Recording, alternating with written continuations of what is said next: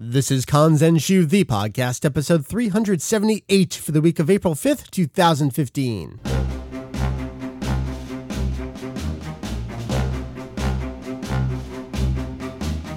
What up, hey, os? Welcome to Kanzenshuu, The podcast. an extension of the all-encompassing Dragon Ball fan site. What is it again? No, come Ah, on, yes. Kanzenshuu. That's right. We cover anything and everything Dragon Ball in hopes of enlightening and a little bit of entertaining. Julian, sir, how are you? Well, you know, I'm pretty good. I may have kind of gone and seen a movie before anybody else in the English speaking fandom. That's right. How's it feel? I feel special and I'm amused and somewhat dismayed at the firestorm of uh, vitriol that it seems to have unleashed. yeah, But good job, man. um, I, I enjoyed it.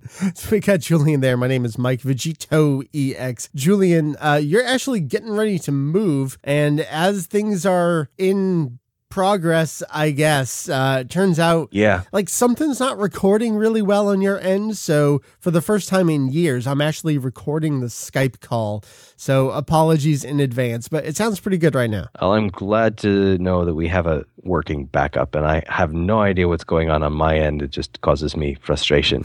but hey, no Robo Julian this time. I'm, I'm sorry to those of you who are looking forward to it. Well, on deck this episode, uh, if you can't tell, we are going to be talking about Fukkatsu no F, Revival of F, Resurrection F. It will be Julian's first review, just like we did with Battle of Gods, where we did uh, a first review, then later on, everyone gets to see it. We do another review. But we got to say, we have news to cover ahead of time, and we will give a very, very clear break when you can stop listening if you don't want to hear those spoilers. And that's the plan this week. Yes. So, about news, uh, I apologize to everyone for not keeping up, especially with the movie website. There are a huge number of tie ins. Yeah, that are stuff, going man. on that I'd I, I'd love to cover in depth, but unfortunately I have had zero free time to cover them in. But uh, I hope you will be glad to hear that I'm spending lots of time with my family. Yay! We all glad to hear that. That's uh it's gonna come first that way. Yes, but on the bright side, there seems to be relatively little, at least thus far, fingers crossed, in the way of textual material from people involved with the production. I'm sure that will change once the movie is out and we have that special exclusive theatrical booklet that's coming. Uh, but that's right, uh, for the time being, my my um, my job of translation is I really should get around to finishing stuff for Battle of Gods. we'll get there. Uh so ahead of all that, before we get to the news, we do have to say today is Akira Toriyama's 60th birthday. What an exciting day. yes, Kanreki. He's completed the 60 year cycle of the Chinese zodiac. And so what happens next? Uh, it gets to start over, I guess. Okay. now, we in particular don't have anything uh, super exciting to celebrate this. All of our effort went into the Dragon Ball 30th anniversary back in November. So I guess if you want to go back and read the magazine again, or if you haven't read it, you can read it for the first time. DB 30 years. It's the latest feature on the website. Uh, Julian, what's Peking Duckman up to in celebration of Toriyama's Um, 60th birthday? Well, he's been doing a lot of stuff that I'm not sure I'm necessarily authorized to talk about That's quite fine. yet. There's a lot of retweeting going on. That's been fun. Yeah, well, he's sort of the nexus of a lot of the Dragon Ball fandom in Kansai, and just he seems to be uh, a sort of place where um, I I don't know what you would say. A lot of people go to because he's got all these webs of connections because Right. he's been in the fandom for so long and he's got he's got so much stuff. So, but there's tons of fan artists and uh, just fan fans who've been drawing pictures and making stuff for the day, and it's been sort of heartwarming to see across the entire day. Yeah, there's been a lot of really great drawings. It's not all Dragon Ball stuff too. There's been some Dragon Quest, some Doctor Slump, been a lot of fun to see. I mean, we're so Dragon Ball centric, we forget about all the other work that he has done over the years. Yeah, Dragon Ball was the biggest thing, but Doctor Slump's what made him a household name, and he's done a lot of video game work too. So, cheers to the man. Check out all that stuff. Uh, before we get to the news, I guess the only other thing I want to say, in case you missed it, uh, if you do subscribe to the podcast, you would have received this. I recorded the first of what was going to be seven Kerr blogs, or buddy Chris Kerbifer, uh, leading up to the debut of the new movie. There's been a few more since then. He's had Masako X from Team Four Star. He had Kyle Hebert from the Funimation cast. Uh, he's had a couple other people talking about a variety of subjects relating to Dragon Ball. So I kicked that off with him. You can check that out uh, in our feed or uh, on YouTube is where he posts those, youtube.com slash Kerbifer. So that's some more podcast material if you're looking for it. Julian, shall we cover some news before we get to movie review stuff? Okay. Well, it's all video game news right now. Uh, I yes. guess that makes sense. Xenoverse is still going strong. Uh, we do know that pack two of the DLC is due out this month. It's going to have the three star and the four star dragons from Dragon Ball GT. We will get Mira and Towa playable as characters.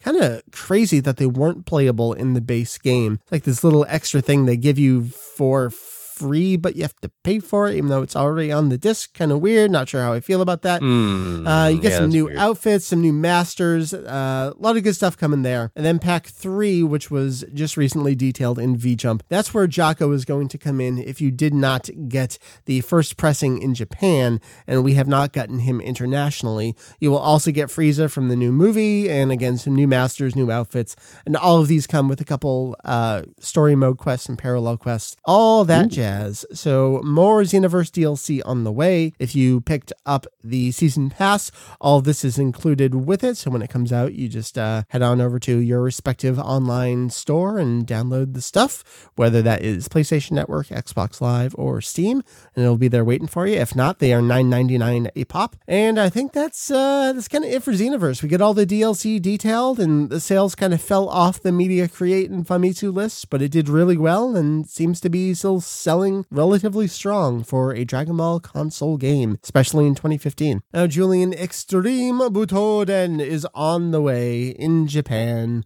very jealous.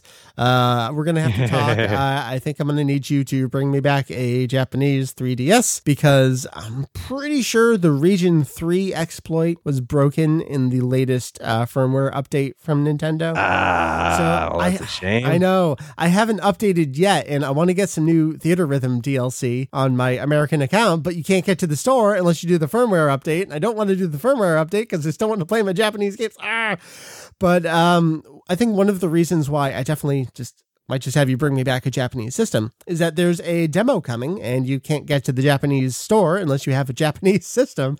Um, can we kind of go over what's going on with Extreme Butoden? What has uh, VJump detailed for us lately? In the uh, May issue of VJump, which came out last month in March, that is, so we had some details about the demo of the upcoming game uh, Extreme Butoden. Next month's um, June 5th, 2015 issue of VJump will have a code for a demo of the game, which you'll be able to play for free. And it will include four playable characters Son Goku, Son Gohan from the Cell games, Vegeta, and Majin Buu as. And there will also be eight support characters. Now, um, you'll also be able to carry over some previously saved data into the real game uh, and save data from the demo uh, will allow you to both carry on your progress and enable you to play as Goku and his outfit in his up- outfit from the upcoming movie. And uh, also, if you have saved data from Dragon Ball Heroes Ultimate Edition 2, it'll also enable you to use Super Saiyan 4 Vegeta uh, as what appears to be a Z Assist character using his final shine attack. So that's pretty cool. It is pretty cool. And so there's a couple things there why uh, I, I, think I need that, that Japanese system. We will work out the payment on, on, that. Well, if you pay for one for me too, you know. Uh, I don't know about that, buddy. if you pick up the first pressing of the game, that will also get you Frieza from the new movie. Uh, so there's a variety of extra things. But Julian, we also detailed this is the first time Dragon Ball's really had it to this degree. There's a whole slew of retailer specific uh, sort of bonus things for the game. They're all Z assists, and we don't need to detail them all, but it's crazy. It's all the, the evil dragons from Dragon Ball GT. It's like you go to Lawson, you get something. You order from Amazon, you get something completely different. And Yeah. it's just, man, Dragon Ball is finally in the modern era where we have to deal with all this crap. And to get a complete game, you have to not only have downloaded the demo and played a previous game, but even if you do all that, you still can't get all the Z assists from all the different stores. Ah, I have to imagine they'll put them up for sale later, uh, like they've been doing with Xenoverse, where um, Super Saiyan 4 Vegeta will probably go up for sale later. Jaco is included in the DLC pack, all that kind of stuff. yes. Congratulations on buying the game. Would you like to buy more game? Yep, Dragon Ball, welcome to the modern era. Sorry. But uh, the game's looking pretty good. Did you check out the recent promotional video? We haven't updated with it yet. We're, again, a little behind on stuff, but it's looking super sweet. It's looking pretty crazy in the kind of stuff that it does. Yeah. I'm psyched for the game. And the last thing for Extreme Butoden, we were very excited to hear that pre-orders, first pressings will come with a downloadable version of Super Butoden 2, which was actually included as a part of J Legend Retsuden uh, two years ago, 3DS compilation, bunch of old jump games, and uh, it Yeah. looked like it was going to pretty much be exactly that version ported over. I mean, the menu, the border, it all just is the J Legend Retsuden version. Julian, very big difference coming here though. Yes. So those of you who are familiar with the musical stylings of a certain Kenji Yamamoto, aka Monolith, aka Hyper Monolith. aka Uh, Ken's. What else we got? Yes, I think that's about it. I think that covers Yes, it. he, he had a habit of uh, taking other people's work and either slightly altering it or more or less doing it as is and then passing it off as his own, which was maybe easier to do 20, 25 years ago back in the heyday of Dragon Ball, but you know, global um, environment now. And he kind of went too far in Dragon Ball Kai and started ripping off current movies that were still in theaters in Japan.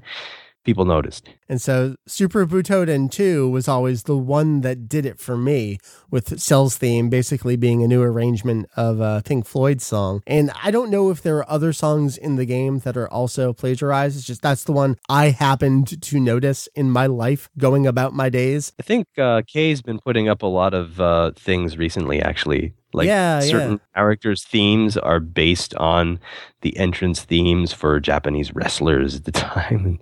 It's a lot of weird stuff that Yamamoto was doing. So, uh, unfortunately, that Oh, music is being ripped out of the downloadable Super Famicom game here. And we don't really know what they're going to replace it with. It's going to be something. A lot of people are questioning, like, man, uh, so are they going to make new Super Famicom styled tunes that would work as if it were a real Super Famicom game? Or will it be totally updated and out of place against the old 16 bit graphics? We we don't know yet what it's going to be. I'm very curious. Julian, do you, I mean, they put out J Legend Retsuden two years ago and it was totally fine as is. Do you think this is an indication that they plan to bring it abroad? But even thinking about it that way, when uh, Dragon Ball DS2 came out, it included within the cartridge a port of uh, Shenron no Nazo, The Legend of Shenlong, the first Famicom game, which we actually did get released in the US as Dragon Power, but our Dragon Ball DS2, Dragon Ball Origins 2, didn't include that bonus. I could see, I mean, we don't know yet if Extreme Butoden is coming out internationally,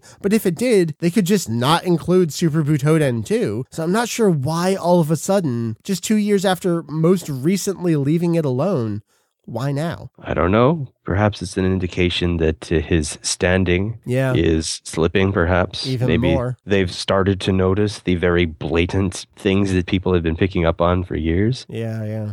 That even, I mean, there was Kai, and Kai was very obvious, but there were some other things that maybe people just didn't notice at the time because it was a more isolated world back then, but Right. still. Well, them's the breaks. So I think that brings us to a close with news. Here is your break point. From here on out, we're talking about the new movie, Fukkatsu no F, Revival of F, Resurrection F. Full on spoiler territory. Julian's seen the whole movie. We're going to do a review from his perspective. We're talking as if you know everything. We do have a full synopsis up on the website. An even more detailed one is coming soon. Here is your point. Stop listening if you do not want to know possibly every in and out of the film. We are full on spoiler. Let's go. So, Julian, the first preview screening for the film was March 30th. You sent in a whole slew of contest entries and it didn't work. No. but I obtained tickets through other means, and then I went to the screening, and other people were there, like Peking Duck and the basically the main Osaka crew. Yeah. The, the author of the Dojinshi Dragon Ball Sai was there. Nice. Yes, and uh, he he drew a sketch of uh, Goku and Vegeta hand in hand from the movie, which nice. was retweeted on Twitter, and it was fun. So it's kind of like a who's who of Japanese Dragon Ball fandom. Everyone made sure they got there. Yeah, basically. Nice. Uh, it was it, it was fun. I got the Frieza flavored popcorn from the concession and settled down in the seat. It was a pretty cool experience. The only thing that was kind of disappointing is that unlike Tokyo, which had the cast greeting, Mhm. we didn't have anything. The lights went dark and it just went straight into the movie. I don't know. I was kind of hoping they could do some sort of like live link or something, but yeah, yeah. No dice. All right. Well, uh, I mean, I don't know how much background we want to give on the films. We've talked about it so much. Uh, we have to acknowledge Toriyama wrote it from the beginning, unlike Battle of Gods, where the script was given to Yusuke Watanabe, and then Toriyama came in and threw out, from what we're led to believe, pretty much everything, save a, a I Yeah. mean, like the two main concepts. I don't think we're ever going to know what the full extent of his rewrites were, but it sounds like it was a ton. Uh, very different. Toriyama being responsible from the start here. And then we have Tadayoshi Yamamuro, an animation director, character designer, Yes. coming in as the flat out director of the film for the first time ever. So, uh, from Yes. those two standpoints, uh, how did the movie feel compared to Battle of Gods, I guess? Well, I'd say the script was very much Toriyama. Yeah. in that you can't think of it in terms of plot. You can't think about it in terms of continuity. Well, you, Mm. you could, but You probably as shouldn't. I've I've seen, it it it, it invites um, chaos. right. What you need to think about it is in the moment. You need to examine the way the characters interact with each other and how entertaining it is as a work. And in that in that respect, I really enjoyed it. There's a lot of little things where you think, well, what about this thing? Well, what if they did that? And why didn't they talk about this? Well, it's Toriyama. You don't worry about that with Toriyama. Toriyama's purpose is to give some people something that's entertaining in the moment, and he doesn't care if they forget about it as soon as they walk out of the theater. Yeah. And in that respect, I think it it really succeeds. It's entertaining, it's fun, it is what it is, and as long as you don't think too hard about it, which and I know we we uh, our site is premised on thinking too hard about it, but you know, don't don't worry so much. I mean, there's people who get all sorts of bent out of shape about how powerful this character is supposed to be, or don't don't be that person, please. If you go into this movie thinking that way, you feel like you're just immediately setting yourself up for disappointment. So you got to go from this is how you were describing it to me is that the movie kind of lives by the interaction among Goku, Vegeta, and Frieza, and specifically with the voice actors there. Yes, I think the performances are really what carry the movie. And it's those little interactions and the way they play off of each other that really sells the, the entire thing. And it makes me curious as to how an English dub will do, is whether they'll be able to pull that off. In fact, at, at points, it was I, I could almost imagine myself closing my eyes and sort of listening to it as a kind of a radio play almost Mm. It was it was that reliant uh, in in some places on the dialogue, which is kind of strange to say about a Dragon Ball film, but that's what it was. It was very much that sort of thing. The way you're describing it, being in the moment and not necessarily worrying about continuity stuff, and he's included in the film, it reminds me a lot of Jaco the manga itself, where it was such a wonderful self-contained story. And there were a couple things where it's like, oh, that doesn't quite fit in, even ignoring the Goku's age kind of stuff. But things like, well, no one ever really mentioned tights and Bulma and when she's supposed to be in school, that doesn't really, you know, jive with the original. But if you take it as this standalone wonderful story, it just worked so well in that regard. And Jaco really excelled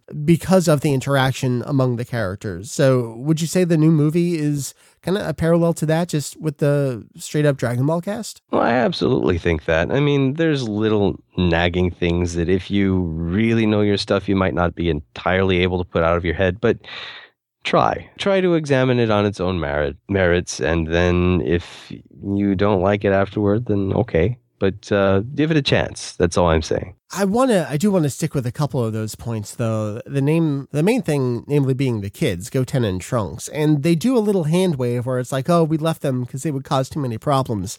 Yeah, I, I don't buy it, man. Like they they really should be here in some regard. I mean, we're talking Yeah. about how many hundreds upon hundreds of soldiers there are. I, I mean, sure, I guess it would be similar to movie twelve when they're dealing with Yeah. uh, the dictator's foes, but right, th- they could be doing something. right. Why not? Why not have number eighteen on the battlefield? Get a babysitter for Marron. I don't know.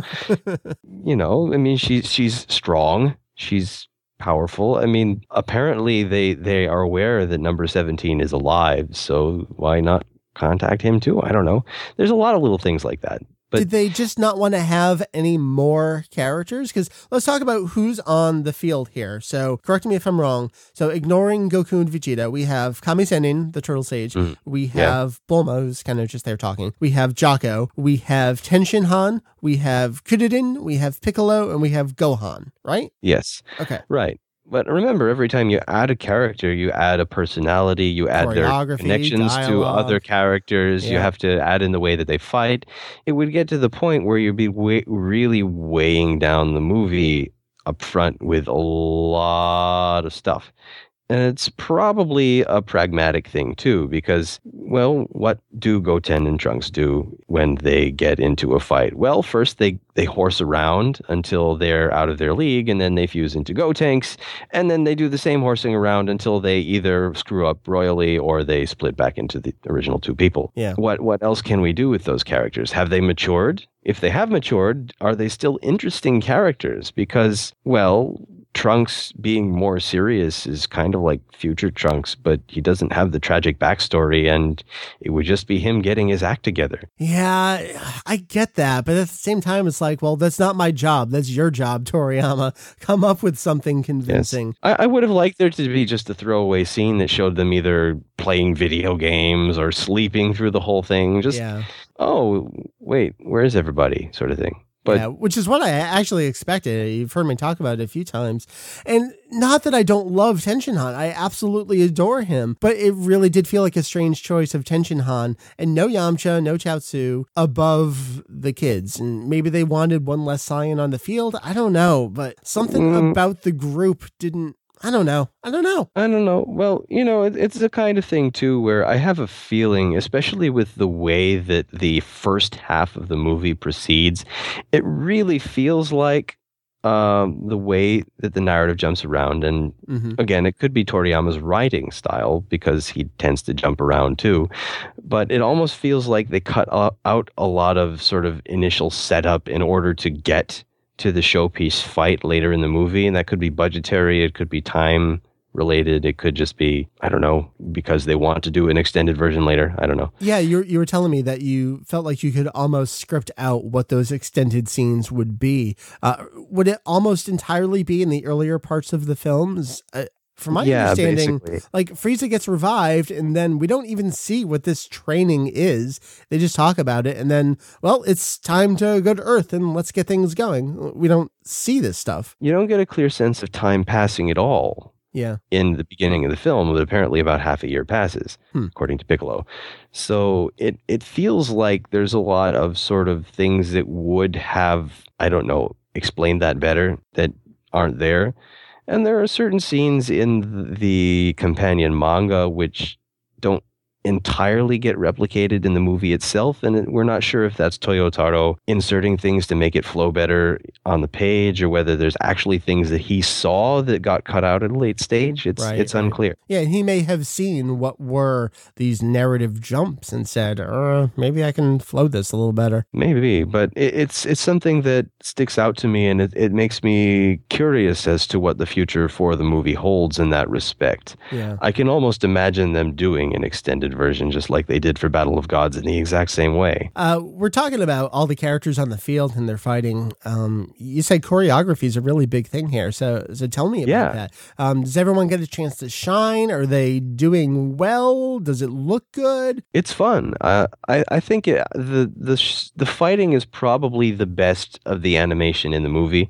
There's some really awkward CG at points across the movie that really stands out, and I wish they hadn't used. Some of it looks like it's probably for 3D effects, but since I saw the 2D version of the Mm, preview, I don't gotcha. know. In general, however, I'd say that the animation shines during the fight scenes, and I think that's where Yamamuro proves his worth because having come from a background where he actually he was a Buddhist monk and he studied martial arts, he knows what he's doing in that respect. Unlike some of the animation supervisors in the series, which um, tended to rely on looped animation and didn't always do things that were physically possible for characters with human physiology. Mm, uh, yeah. The kind of fighting that goes on in the movie is quite realistic and well choreographed, which impressed me. Um, I thought it was really good. I just wish that the rest of the animation in the film was held to the same standard. Uh, I think a couple of people on the forums have commented that Yamamuro's downside is that he tends to be pretty weak in the way he composes scenes. Mhm. Things tend to be kind of flat, and there's not a lot of sense of or use of distance or angles and that sort of thing. And again, that could be. Uh, I I, kind of felt like that too. I mean, it, it could be a, a time and also money saving measure because those more interesting scenes also tend to be more difficult to animate. Yeah. But uh, I did feel like um, it was at its best during during the battle scenes, and probably at its worst when people were just sort of doing stuff and there were crowd scenes and Mm. miscellaneous things like that. Well, that's that's really interesting because we're talking about all this fight stuff, and earlier we were talking about how the dialogue among the three characters makes it shine. Goku and Vegeta aren't even a part of all this stuff. Uh, Yeah. So so where are they? What's going on? And when do they get a chance to even join in on the fun? Yes, well, they're off training uh, at Beerus's place with Whis. Apparently, they bribed him with food. So they're training, and of course, they're unable to touch Whis because he's way above all of them. And he tells them their weak points, which is kind of a bit of foreshadowing towards the end of the film. Yeah, there, there's two key things of foreshadowing. It's what their weak points are, and oh, by the way, I can turn back time. Yeah, so that's a, a big what? Uh huh. Okay, okay, that that's a really big reveal, and And clearly, this will be used later. yes, well, okay, well, this would allow them to create despair while also having an out. Uh huh. but eventually, Beerus wakes up and he accidentally destroys a planet because he sneezes. And Oh but my he get- God's Beerus Planet Buster confirmed. Well, Right, anyway, well, he he threatened to destroy the Earth in the previous well, that's film. true. Anyway, um, But Julian, you got to talk about feats that we have seen on the screen. okay. Well, he tries pizza for the first time and he enjoys it, especially the cheese. But he's angry that Whis got to try other things because Confirmed. this is not the first Cheese time. Buster. Cheese Buster. Done. Are you trying to redo the April Fool's episode? A little bit. I'm anyway, sorry, I'm such an ass about this, but I can't help it. yes, All right. yes, but eventually, eventually, the Oracle fish gets Whis's attention and points out the fact that he has not noticed a message from Bulma, right. which is kind of important about somebody being revived and coming to Earth. So what? What? From me reading the synopsis, she makes a sundae and just kind of is like, "Whis, hello." Yes. She, she makes an offering for him in the form of a strawberry sundae and basically holds it up to the sky, going, Whis-san. That's great. Um, well, Jaco is there too back on Earth because All right.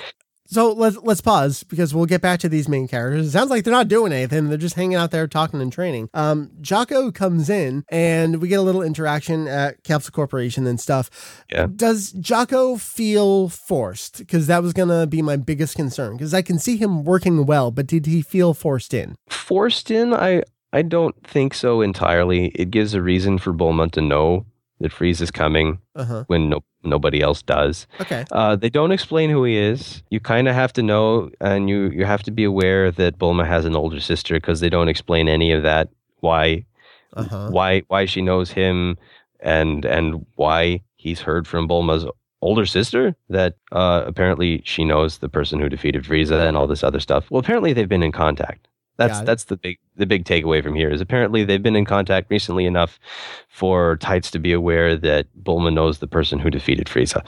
Okay. So she's she at least survived the Saiyan onslaught. There we go. Got it. But anyway, um, yeah, eh, he he shows up. Uh, there's no explanation given for who he is. You just kind of have to know. But in and it sounds like you you get it. It sounds like you get who he is over the course of him being there. Like there's Yes. mentions to the Galactic Patrol and.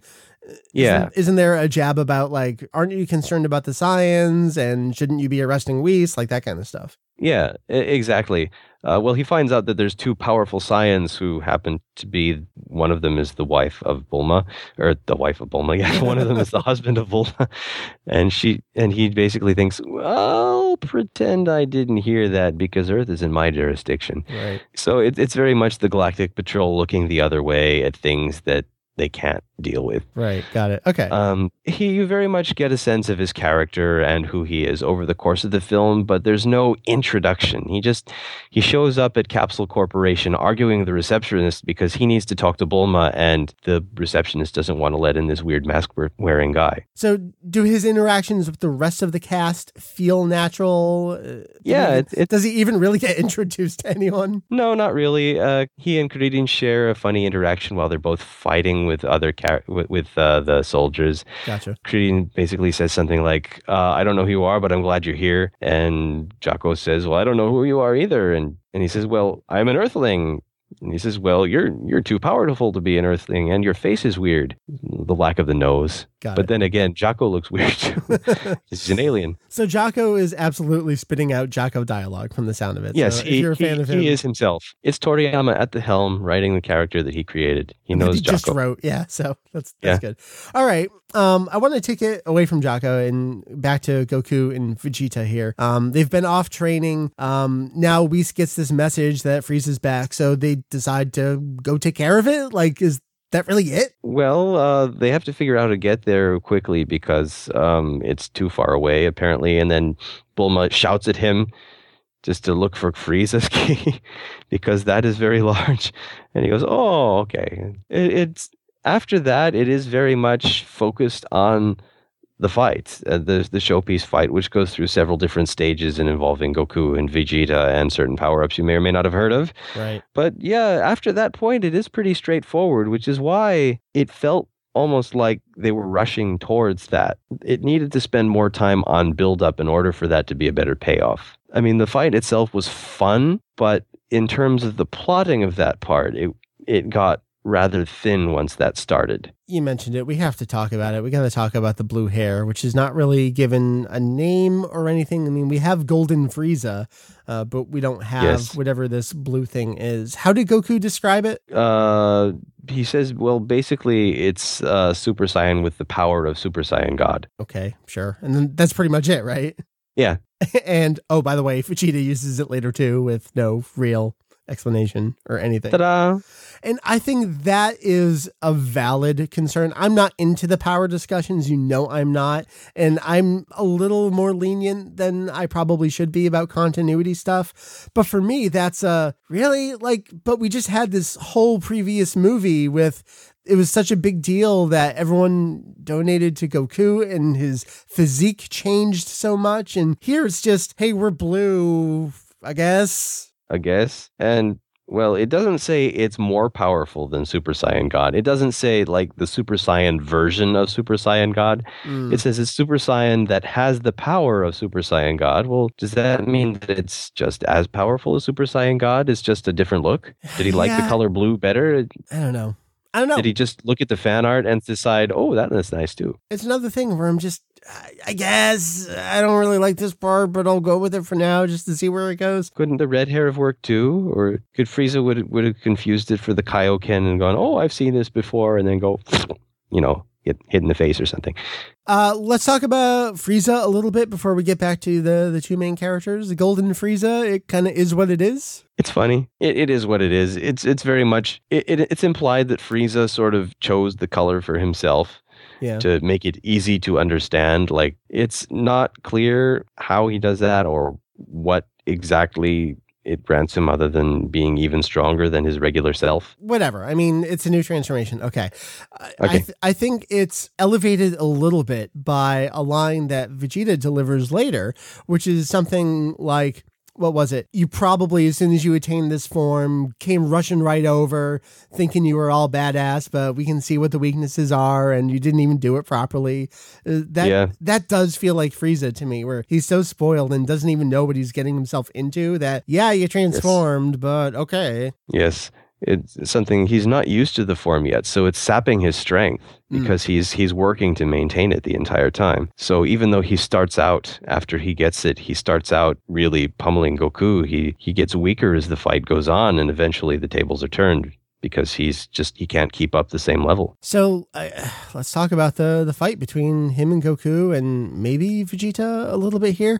Is it just like you were saying, a kind of straightforward fight against person person thing? Kinda. I mean, and especially uh, the early phase of the fight is Goku versus Frieza in his regular fourth form is Mm. pretty one-sided on the side of Goku. Like Frieza can barely touch him.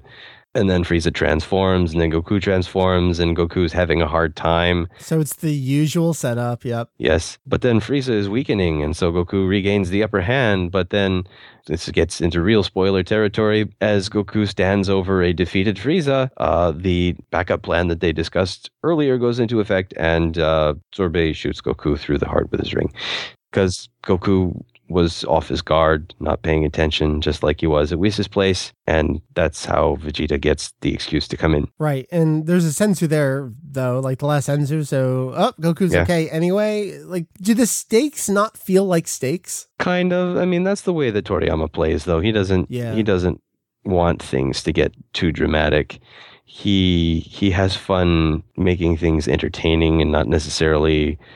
Uh, what's going to happen? Yeah, and I mean, uh, think about how far we've come in the series. We've already had the Earth destroyed, and we're going to have it destroyed again here. But just what are stakes in Dragon Ball?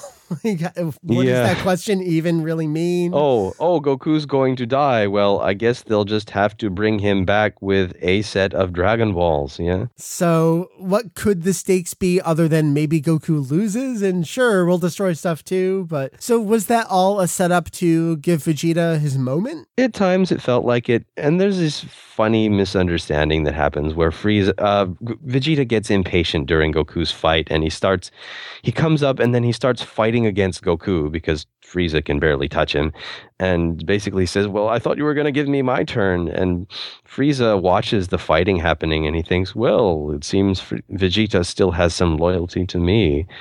And then when Goku is down later, he offers to let Vegeta uh, do the coup de grace and kill Goku and become his his uh, supreme commander of his forces or something like that. And well, no, that's not going to happen. Instead, Vegeta powers up and fights against Frieza. And at that point, Frieza's weakened himself so much, you know, fighting against Goku, that it's very one sided on the side of Vegeta. And of course, then Vegeta goes in to kill Frieza, but Frieza has other ideas, and that's how the Earth is destroyed. Uh, uh, did you see that coming? Um, well, I, I knew that Frieza was set up to destroy the Earth somehow, but I thought the way that he does it at that point was kind of clever. Mhm. But at the same time, he kind of fake surrenders twice in the film, once to Goku and then again to Vegeta. I mean, at at the point where he's fighting against Vegeta, he's literally basically powerless, but he has an out. hmm I feel like uh, our tone has just gone like this as we've approached the end of the fight here. Did, does the movie feel that way? Was it Mm. just, just no impact? And did you not like it? I guess is the real question there. Uh, not the movie Oh, as a whole, but it- just I thought it was entertaining, but I think, uh, again, you're dealing with the strong suits of the people who are in charge. And Toriyama is at his best when he is writing character interactions and dialogue.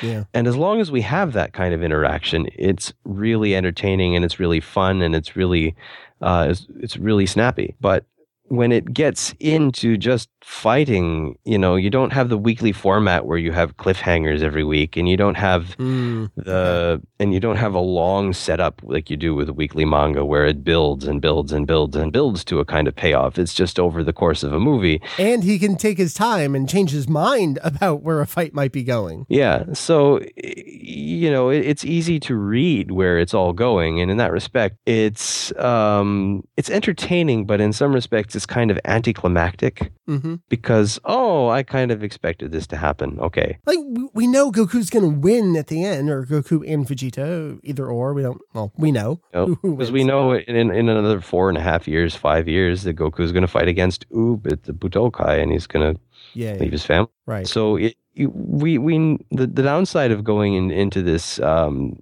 lost decade is that we know stuff happens after it. So it's not like they're going to die for good. And that's the only thing. It's like, well, no one's going to die. And that takes it back to, and this has been, I know, a larger discussion on our forum and other places. What are really the stakes here? There are no stakes, but I'm okay with that. But it, it is, uh, this has to wrap up neatly at the end for yeah. it to continue onward. So it's basically the humiliation conga line for Frieza. Sure. He goes in thinking that he's massively powered up and that he is going to uh, get his revenge against Goku and against everybody he loves and against Earth. And instead, he's just subjected to just one thing after another, whether it's Bulma calling him an asshole to his face or uh, his entire w- army getting wiped out. And not only that, but non lethally. He actually comments at one point that the son of Son Goku should be able to take them all out basically in an instant, and yet they are not fighting to kill. They're just trying to disable the soldiers so they can't fight. Yeah, you said that Frieza's the one who ends up getting rid of him. You called him an eyesore? Yeah. Huh. And which it's which really annoys him as well. And then he's you know his his vaunted new form is proven to be his weakness and then he's defeated and then he's defeated again. Everything he does kind of backfires and he just gets one thing after another. It's it's basically Free, Frieza the punching bag the movie you know? Yeah so is Frieza's hubris just one time too many here? Basically you know uh, and people commented that well he's come back in other situations in anime only stuff like movie right. 12 and gt and and those times he's basically shown to be not that great against the heroes and he fares a little better here but the result is basically the same mm-hmm. basically he's just too proud for his own good and he gets hoisted by his own petard and we have to acknowledge that toriyama's only ever brought frieza back once and that was the yes. cyborg frieza so plan yes. to eradicate the Saiyans uh, movie 12 gt i mean toriyama is probably aware or was aware at some point that these things existed, but it's not like he's really thinking about that when right he's doing his story here. Yes, and I have to admit it's entertaining to watch Frieza get beaten up. Yeah, and, it is. and, and and and it, and it is kind of uh, cathartic at the end to get his just desserts. Yeah. But at the same time, it felt like it needed more build up hmm. and more tension that the, the beginning of the film rushed a little too much. And at those points, it kind of felt like it was a studio mandated thing more than Toriyama, only because once it got into a particular scene, the, the character interactions resumed and things were good, and then it jumped to something else.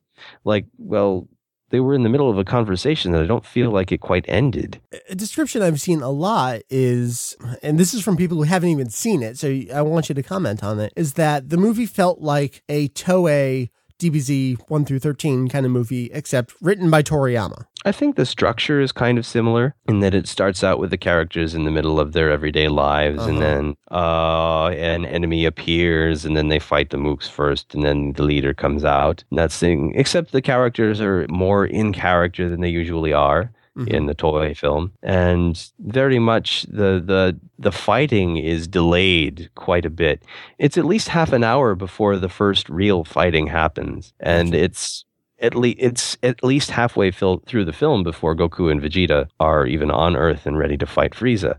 Yeah. It almost feels like there was lots of stuff from the beginning of the movie that was intended to be there that got cut out because the studio got impatient. Well, why aren't you bringing out the enemy to yeah, fight against? Isn't that what this is here for? And mm. so it'd be interesting to see actually if there's an extended version because I think it would actually benefit from having more of that just ordinary character stuff at the beginning of the film to give it more I don't want to say weight because weight is not Toriyama, but I don't know, more character.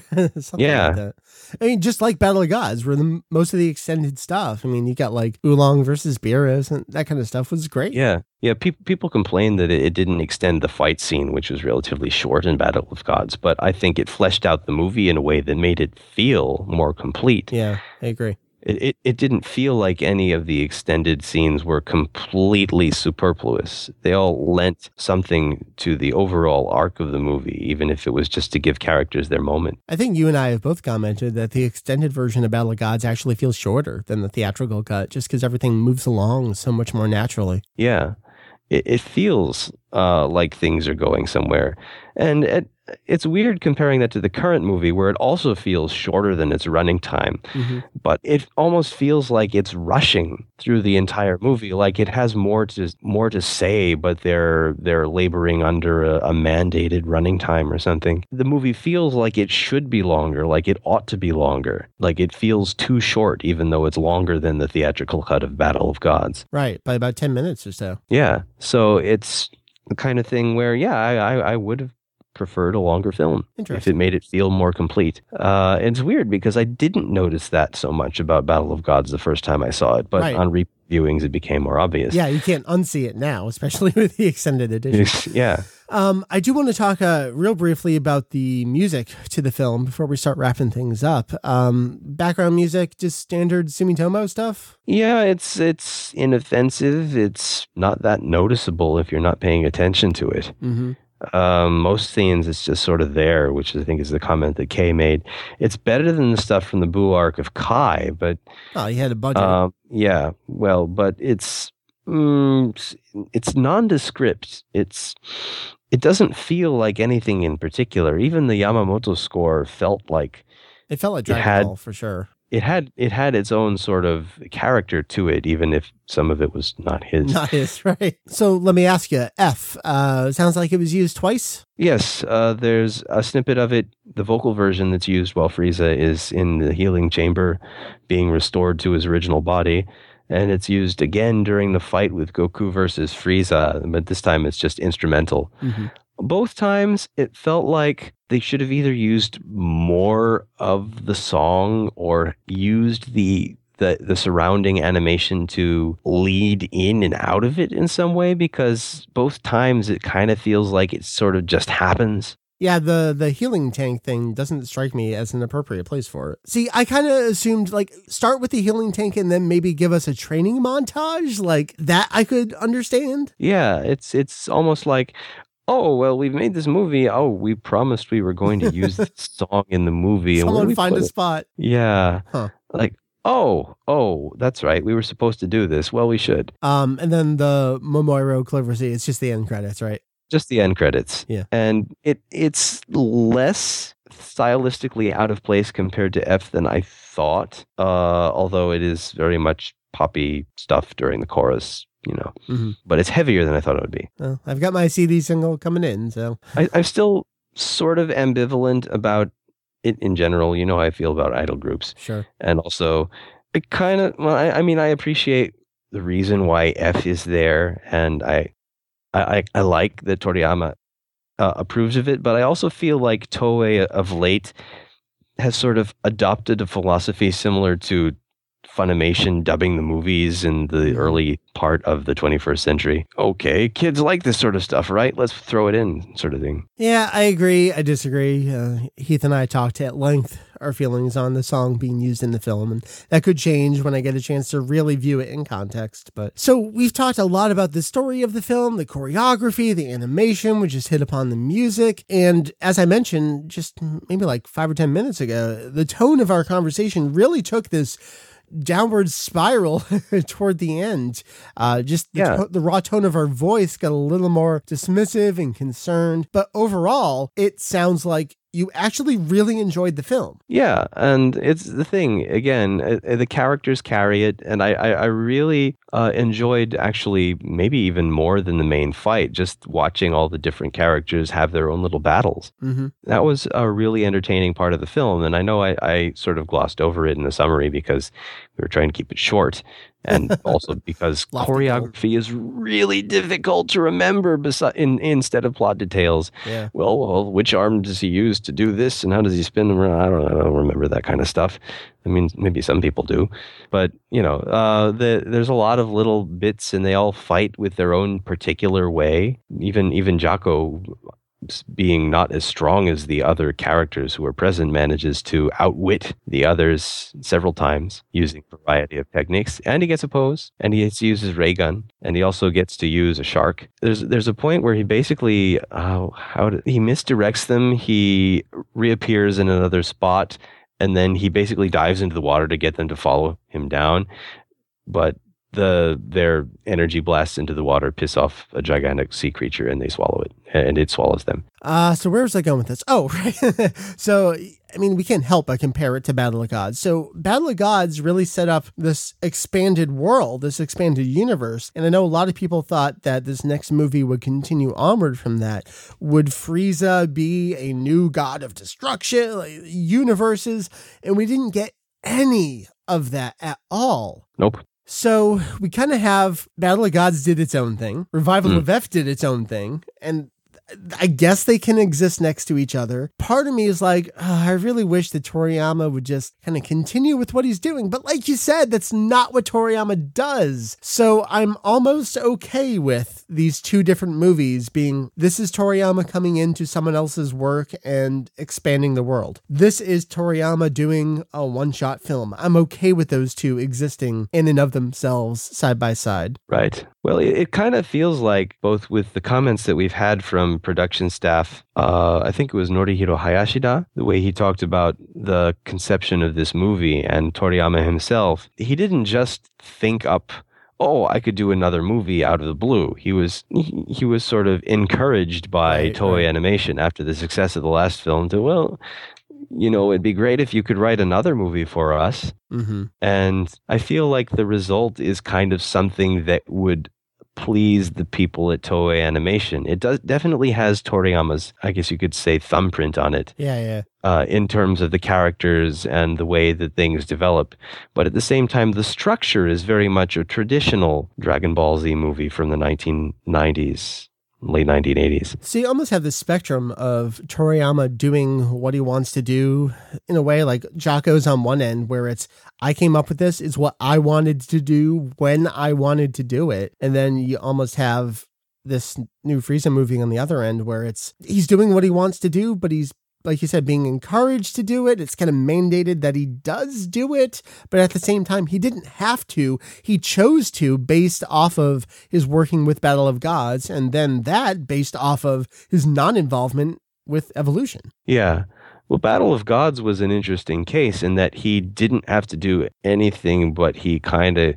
He just ended up doing it. Yes uh, it, it almost seemed like Torishima was maybe angling in his way to get Toriyama on board mm. because he was the one who first showed him the script. Torishima himself maybe didn't approve, and this was his way of yeah, sort of yeah. stoking the fires of Toriyama's own indignation. Because you notice especially reading through Dr. Slump and the kind of interactions that Toriyama has with Torishima. Torishima was always subtly manipulating him yes, yes. into getting the r- desired outcome. Okay, well, you don't want to do this. Well, how about we do this? You know what? You can draw this new series for 10 weeks and then you can cancel. It'll be over. It'll be great. oh, um, actually, it's too popular all according to plan. You'll you know? have to keep writing. Please understand. Yes, it, it, everything like that. But you know, Toriyama occasionally got his uh, got back at him by, for example, if he got back a manuscript saying, "I." This is rejected. He sometimes waited until the last minute and then submitted the same one.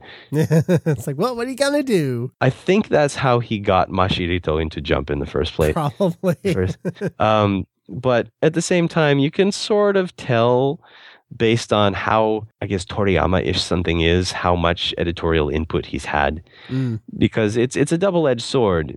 Uh, they tend to tone down the kind of jokey, nonsensical gags and some of the character in- interactions, but at the same time, with more editorial input, the plot becomes more coherent. And by coherent, you also kind of mean whether you're saying it or not, dry. Yeah, and and and for me, it it feels sort of like it goes between those two extremes. Mm. The beginning of the film is very Toriyama. The characters are on point. The dialogue is very snappy everything is entertaining just by being what it is, even though the plot is not necessarily driving forward. Right. Uh, and it feels like that's where a lot of the cuts happen, maybe because, uh, if, if there are cuts, in fact, because it's my assumption, maybe because, you know, the higher ups decided, well, the plot's not moving along quickly enough. But then when it gets to the plot plot and things just kick into high gear, then suddenly it just feels less less of a thing. Like there's not as much to keep it going because the characters aren't talking as much. They're not having as much fun. We really need Camping Trip the movie. Exactly. I, I would I would I would pay to have a movie of the just the beginning of movie five or even Dragon Ball Dragon Ball Z movie three Yeah, three before and the five, enemy yeah. shows up. Yeah. Well, what about their camping trip? We never get to see what happens in the camping trip. damn it. Oh, all right. Let's bring it to a close because I mean, this is only the beginning of our coverage. You'll probably be seeing it at least one more time. Uh, the preview screening over in LA is what, like this week, next week? So, Uh, yes, you know the funny thing about that is they first announced it in Japan, uh, in Tokyo, on the day of the first pre- preview screening, and it was treated like nobody's ever heard this in the world. And I think Uh-huh. Japan is that just that insular, isn't it? You know, like, this was news a couple weeks earlier in the U.S. and well, and then Funimation also announced it as the world premiere, even though it was going to be airing in Japan earlier today. well, yeah, but it they they they had the same uh, wording for it in Japan too. They said it was going to be the world premiere. So I think they're not trying to say that it's the earliest screening everywhere. I think they're trying to say it's sort of the the international coming out of the movies, so to speak. Frieza arrives at the debutante ball, comes out in his golden gown. of course. Uh, all right. So what I'm getting at is go. There's going to be much more Frieza talk on the podcast in the future, uh, until the uh, the larger screenings across North America and hopefully internationally. Um, if we do any more topics about the movie, which, which we probably won't until the theatrical screenings, we'll uh, we'll also give you fair warning about. Hey, we're talking about it now. Um, so we don't really want to throw the spoilers in your. But if you're listening to this, what's it matter? You've already heard all this. So who am I even talking to anymore?